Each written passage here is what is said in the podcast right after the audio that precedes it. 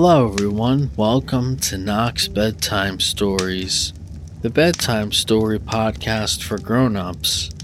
I'm your friend Joey, here with another episode to help you relax, feel safe, and fall asleep.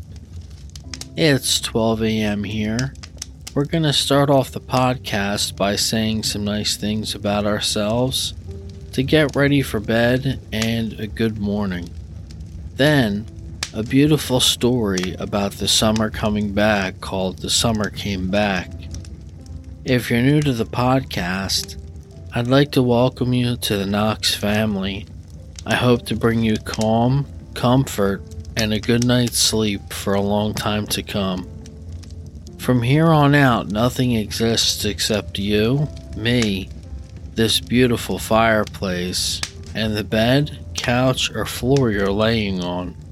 We're going to start off by saying some nice stuff about ourselves to help us sleep and wake up refreshed. But first, our sponsor.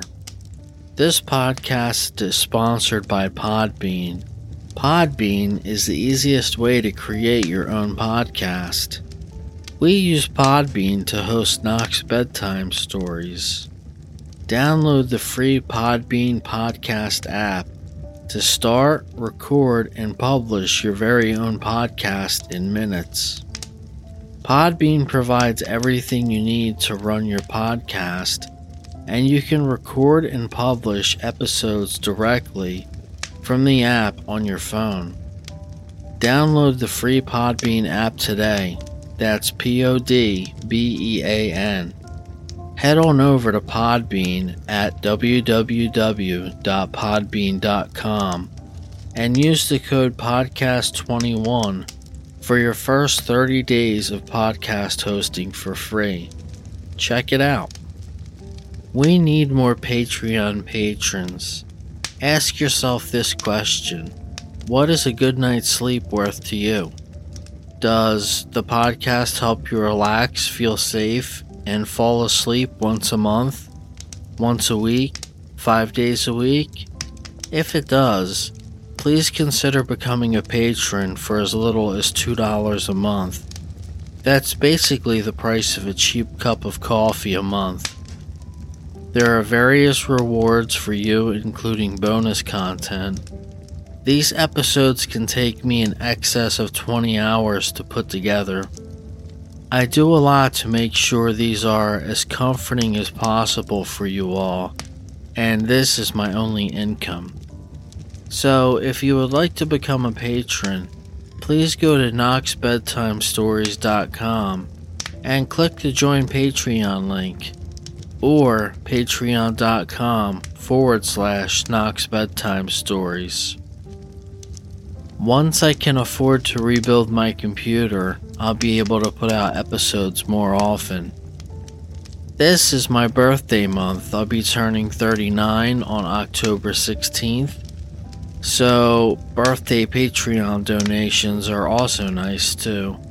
And there will be a Halloween special this month. Now I want you to relax and repeat these affirmations. My problem has a solution. I will work on a plan.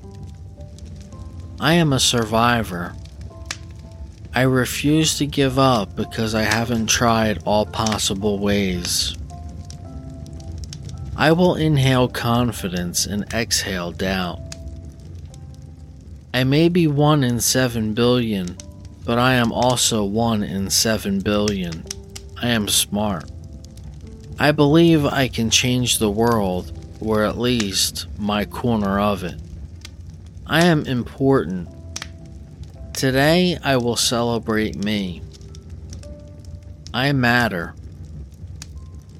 I can find peace through prayer and meditation. I am strong. My confidence is beautiful. I am imperfect, but I'm perfectly me. My smile can make someone feel better. I choose to focus on what I can control. Everything will work out in the end. If it hasn't worked out yet, it's not the end. I am happy with who I am. Every day, in every way, I am becoming better and better. I am a good person. I keep going because I believe in myself. I choose to see the good in people I interact with today. It is always too early to give up on my goals. I can reach out for help if I need it. I am special. I will not change myself for anyone. I choose hope. The answer is right before me, even if I do not see it right now. I am thankful for I choose to take good care of myself. I accept myself. I can make a difference. My past does not define my future. I do. My life is filled with possibilities. I refuse to be pushed by my problems. I will be led by my dreams.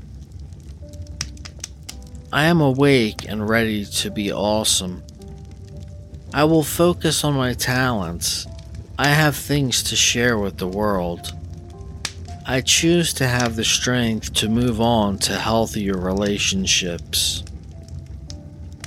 I deserve good things in life. I release myself from anger. I love who I am. I will allow peace to fill my soul. Today is a new day. I will see what adventure it holds. I choose to be proud of myself. I will do my absolute best in all things. I will speak kindly to others and to myself. I choose to be brave and tell others if I need their support. I have the power to control my reactions and challenges I will face. Okay, now let's get into bed and say to ourselves, My bedroom is a place of peace and relaxation. When I enter the room and crawl into bed at night, today's thoughts naturally begin to soften my burden lightens, and sleep is coming. Let's get to tonight's story. The summer came back, set to sleep inducing music and this beautiful fireplace. If you're not already laying down, please do so in whatever way is comfortable. And let's begin. The day that summer came back, the summer came back today, trailing gossamer garments over the pasture and adding the romance of the August to the glamour of the mid October woods. Where luminous purples hung deep in the shadows of the distance, it painted them with a soft gray blue bloom like that upon the grape. The undulating hills were soft with it as if they were waves of subtropic reaches of the Gulf Stream, where a wonderful film of purple efflorescence shimmers as far as eye may see.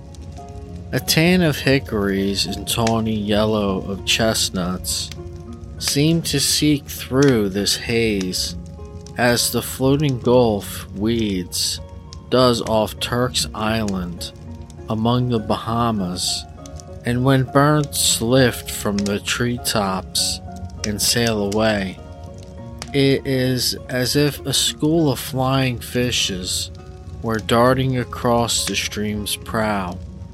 The mostly breathing southern air is welling up from the mid ocean, river of mysterious romance, and floating films of dreams all along our two clear cut hills.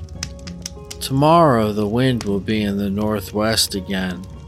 The morning sun will glint on fields that are hoar with frost, and in the afternoon the blue hills be blue no more, but brown with rustling tannin of dead scrub.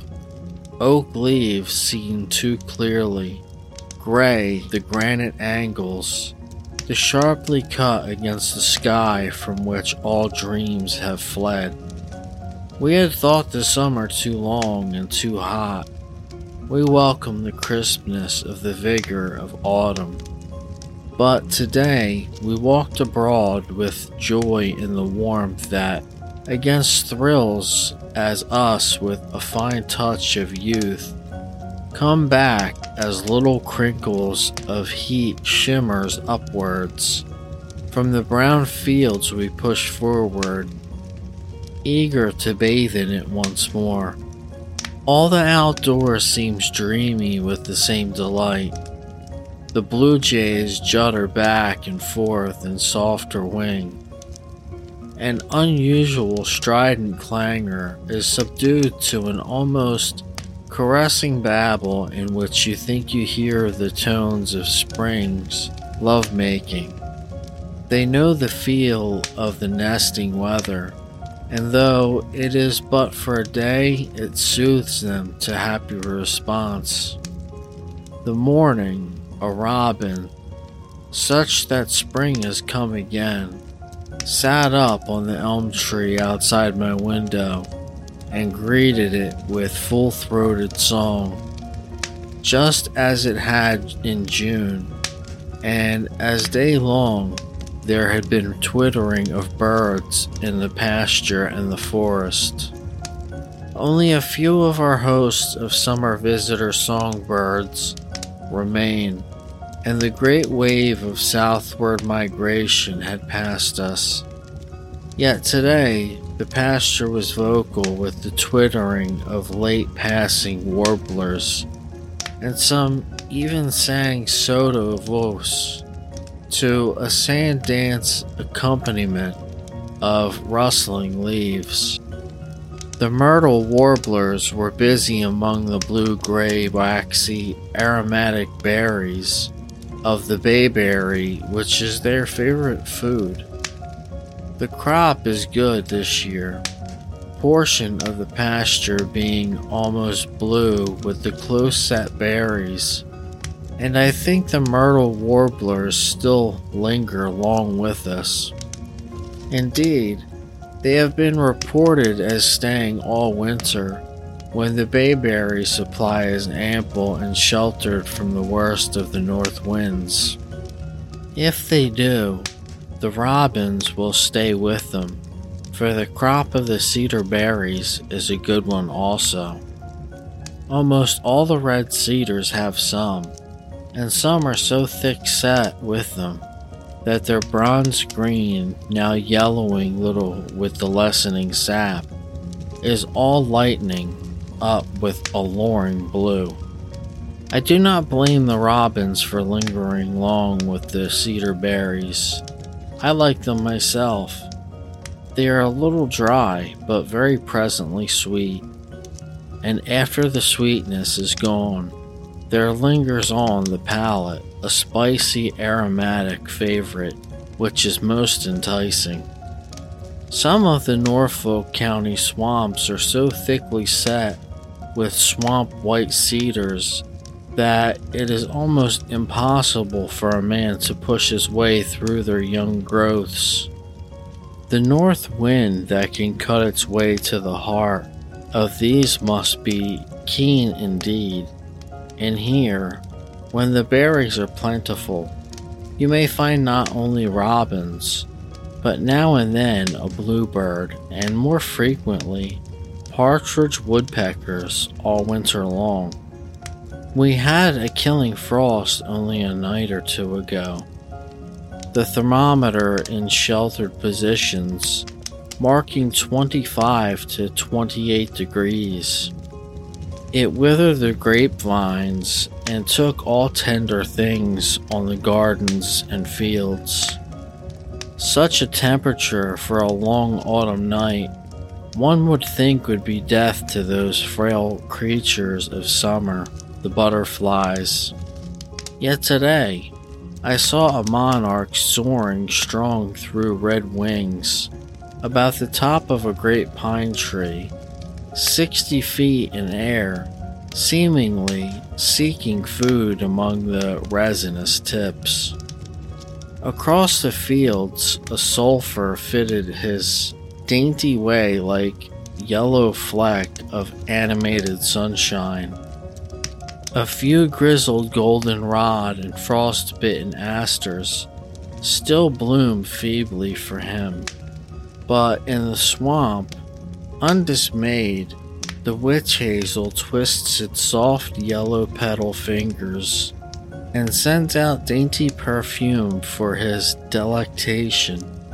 Over at the clubhouse, a hunter's butterfly and two well preserved specimens of the painted lady sunned themselves in warm spots on the shingles. In spite of the summer like quality of the day, they seemed anxious. Now and then they fluttered eagerly about the building, trying window fastenings and poking their heads into cracks, seemingly trying desperately to get in. They tried on the shady sides of the buildings, as of the sun on the morning, and though I cannot prove that it was not mere aimless wandering, it seems to me to be done with a definite design. I think the painted ladies were hunting shelter and expectation that the day was a weather breeder. I think they knew that more cold weather was sure to follow, and though they had found shelter in which they were able to weather the first cold snap, they feared lest the next be too much for them and hoped to get inside in some crevice next to a stove funnel. Some butterflies, notably the Antiopa vanessa, which appears sometimes on warm days in February, winter successfully. Probably the vanessa is particularly resistant to cold. Probably also he has a peculiar faulty for finding shelter and safety. And I think the two hardy examples of Pyrameis cardui showed signs of some of the same instinct. Later in the full heat of the afternoon, when the thermometer stood at 80 degrees, I stood by the side of the road, straight ahead, road leading north and south. The monarch butterfly, after another, was soaring along this road seemingly not in haste, but making nevertheless a speed of six or seven miles an hour. And every one of them was heading due south on the trail of the one head, as if in a game of follow your leader. Was the leader a wise old butterfly who made the long summer road before? And were these others monarchs of this year's growths, following him that they might reach the goal in safety? Someone wiser than I may answer this, but if he does, I shall ask him how he knows.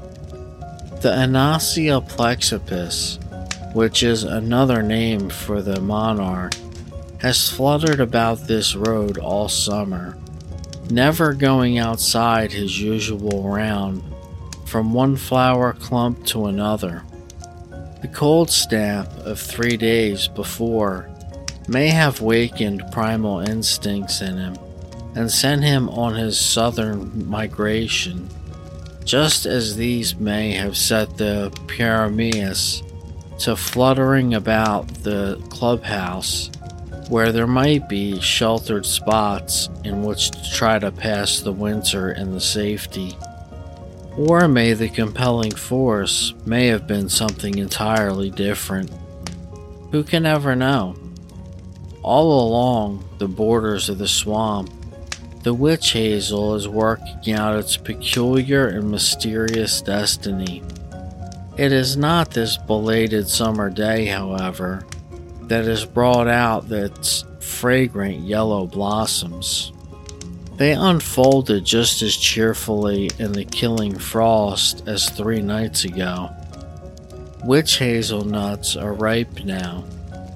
The witch faced husks splitting open and opening the glossy black kernels within, about as big as an apple seed, shaped like the enticing black eyes of the witch herself. All among these nuts grows the scrawny blooms, sending out a delicate fragrance which is as soft and fragile as the early spring flowers. A refined and pleasing scent that brings thoughts of far away apple blossoms. Yet on this sunny day, you may not catch this odor unless you put your face close to the flowers, for the vigor of the sun draws up the smell of tannin from all the dry leaves underfoot, till the whole world seems a tea factory. Should the rustle of these leaves in the light autumn breeze be the silken swish of trailing oriental garments, and slant eyed people appear under pyramid hats and begin to gather them and pack them in chests marked with strange penciling, like those on the end of a red winged blackbird's eggs. I, for one, would not be surprised. The blackbird himself is an oriental mystic in disguise, and he marks the name of his children in Chinese characters round the big end of each egg. The next time you look into a blackbird's nest, you noticed if this is not so. Or of the witch hazel blooms, you must go to the swamp a morning after a showery night. Then the odor of the dead leaves will have been all washed out of the air, and the faint fine fragrance of the latest flowers of the season flits daintily out to greet you as you fare down the path. Yet, though flowers are rare on the third week of October, and the pungency of dead leaves pervades the swamp, the upland pastures have a fine fragrance of their own, a perfume so dainty and alluring that you look for its source in bewilderment, knowing that at this time of year, no flowering shrub, no slender blossoming vine remain to float it down the wind. It is not the pitchy aroma of the white pines these have carpeted all the floors of their house anew with last year's leaves. The new ones are not pitchy, and that resinous smell with the midsummer sun distills is hardly to be noticed in the wood. Nor are the pasture cedars to be thanked. Their prim close wrapping branches gives forth woodsy smells when bruised it is not a perfume, and it comes only from turmoil. The soft southern wind bears no particle of its own to your wistful senses. The hemlocks stand, beautiful but darkly morose, or the north side of the hill, and give forth no scent. I searched the pasture long before I found it coming out from under the white pines into an open glade on the more barren soil. There, the pitch pines begin to climb the slope. It always seemed stronger than anything else. It was as if rose crowned Cytherea and all her attendant nymphs had just passed from perfumed baths and gone upward through the wood. If the soft moss had shown the heel marks of dainty sandals, I should not have looked further. It was as possible that the garments of the passing nymphs, should have shed sweet odor on the glade, as these should float serenely when all the flowers were dead. I paused among the pitch pines to consider the matter, and one of them thrust its branch tip directly into my face. Then I thought I knew. The same fragrance emanated from the pitch pine branch, stronger indeed, somewhat more resinous. I thought, but practically the same. Six clubs crown the tip of every pitch pine branch, and one standing erect like a plum. Six clubs crown the tip of every pitch pine branch, one standing erect like a plume in the center of five arranged about its base at equal distance, not unlike a five pointed star. These are the new shoots for next year, in a rudimentary form to be sure, but all modeled carefully on what is to be. There is the vigorous stem and the leaves as green as they will ever be again. Indeed, I think greener. The whole thing, which will be a perfect shoot a foot long, is compacted into a solid club less than an inch long in length. Enclosing this is a fibrous husk. Enclosing this is a fibrous husk which wraps it from all cold. However bitter the weather, the life warmth of the youth shoots is most carefully protected by this wrapping. But there is more than this. An airtight waterproof coating of hardened pitch is outside of the hole, completing an exceedingly neat, tasteful, and effective seal. The pitch pine mother trees have completed their preserving and now sit back and radiate perfume and satisfaction and kindly goodwill towards the whole world. For this slightly resinous sweetness does not come at all from the pitch covered buds on the branch tips as I first thought. It seems to emanate from the whole tree. Cut a branch and take it home with you. Strip leaves and buds from it, and, if you will, then smell the wood. It is there. But more than from anywhere, it seems to come from the mature leaves, those which come born from the burden and the heat and the summer, and now are losing their rich green in a ripening which befits maturity and work well done. All the evergreens take on this slightly tendency to a mellow yellow as the autumn waxes.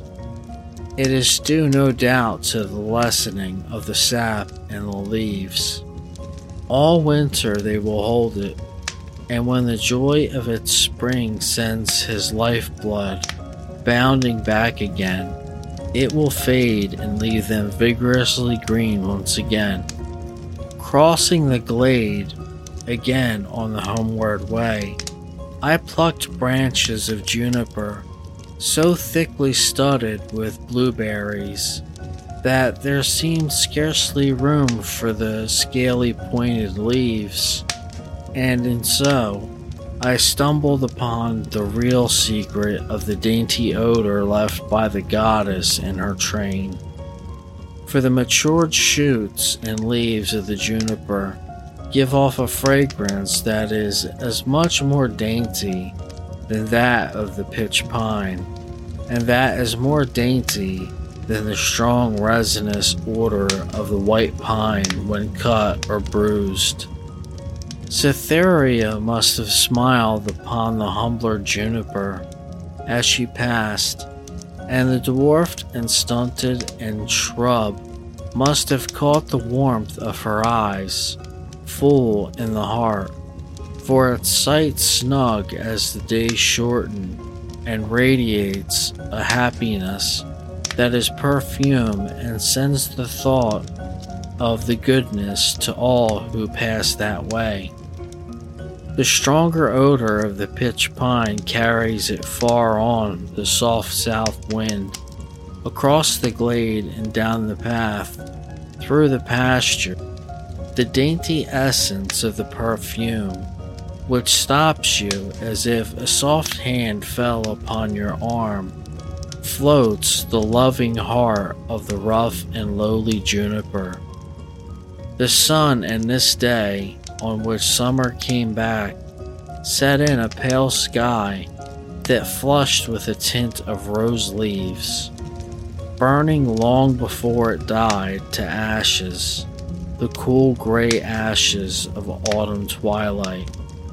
Against this, the slender tracery of birch twigs stood, outlined delicately. Some leaves still cling to the birches, and these were silhouetted against the pale rose glow in a soft haze that made a shadowy presentment of springtime all along the western sky. The year in its second childhood thus slips happily away from us in dreams of its youth.